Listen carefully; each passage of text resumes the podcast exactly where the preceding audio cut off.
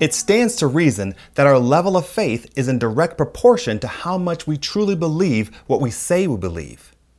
In other words, the deeper we believe in the Bible and the promise of heaven, the more we realize how fruitless the pursuits of this life are, and we inevitably desire God in a way that is confusing to unbelievers. We begin to realize that nothing, not our human relationships, not our financial successes, or even our public achievements matter. We come to know that all life has to offer amounts to nothing in comparison to God and our relationship with Him. So, inevitably, the more faith we have, the greater our desire for God. Psalm chapter 73, verses 25 through 26 states it quite well. It says, Whom have I in heaven but you? And earth has nothing I desire besides you. My flesh and my heart may fail, but God is the strength of my heart and my portion forever. It is obvious that the writer of this psalm has high faith.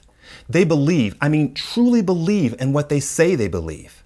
And as a result, they desire nothing on earth besides God.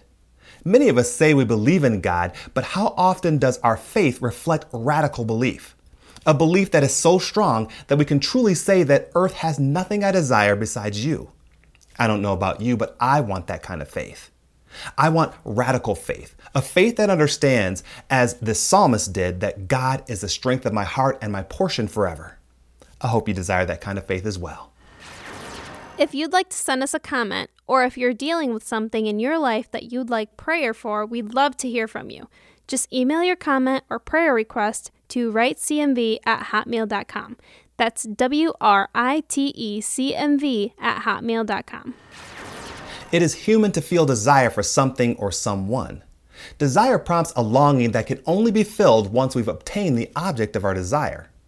Some desires can be sinful, but others can be holy. The psalmist says that the earth has nothing I desire besides you. Only someone with radical faith can express this level of holy desire. Because if we believe what the Bible says with all that is within us, then life itself pales in comparison to God. Our priorities would change, our fears would fade, and our love would amplify.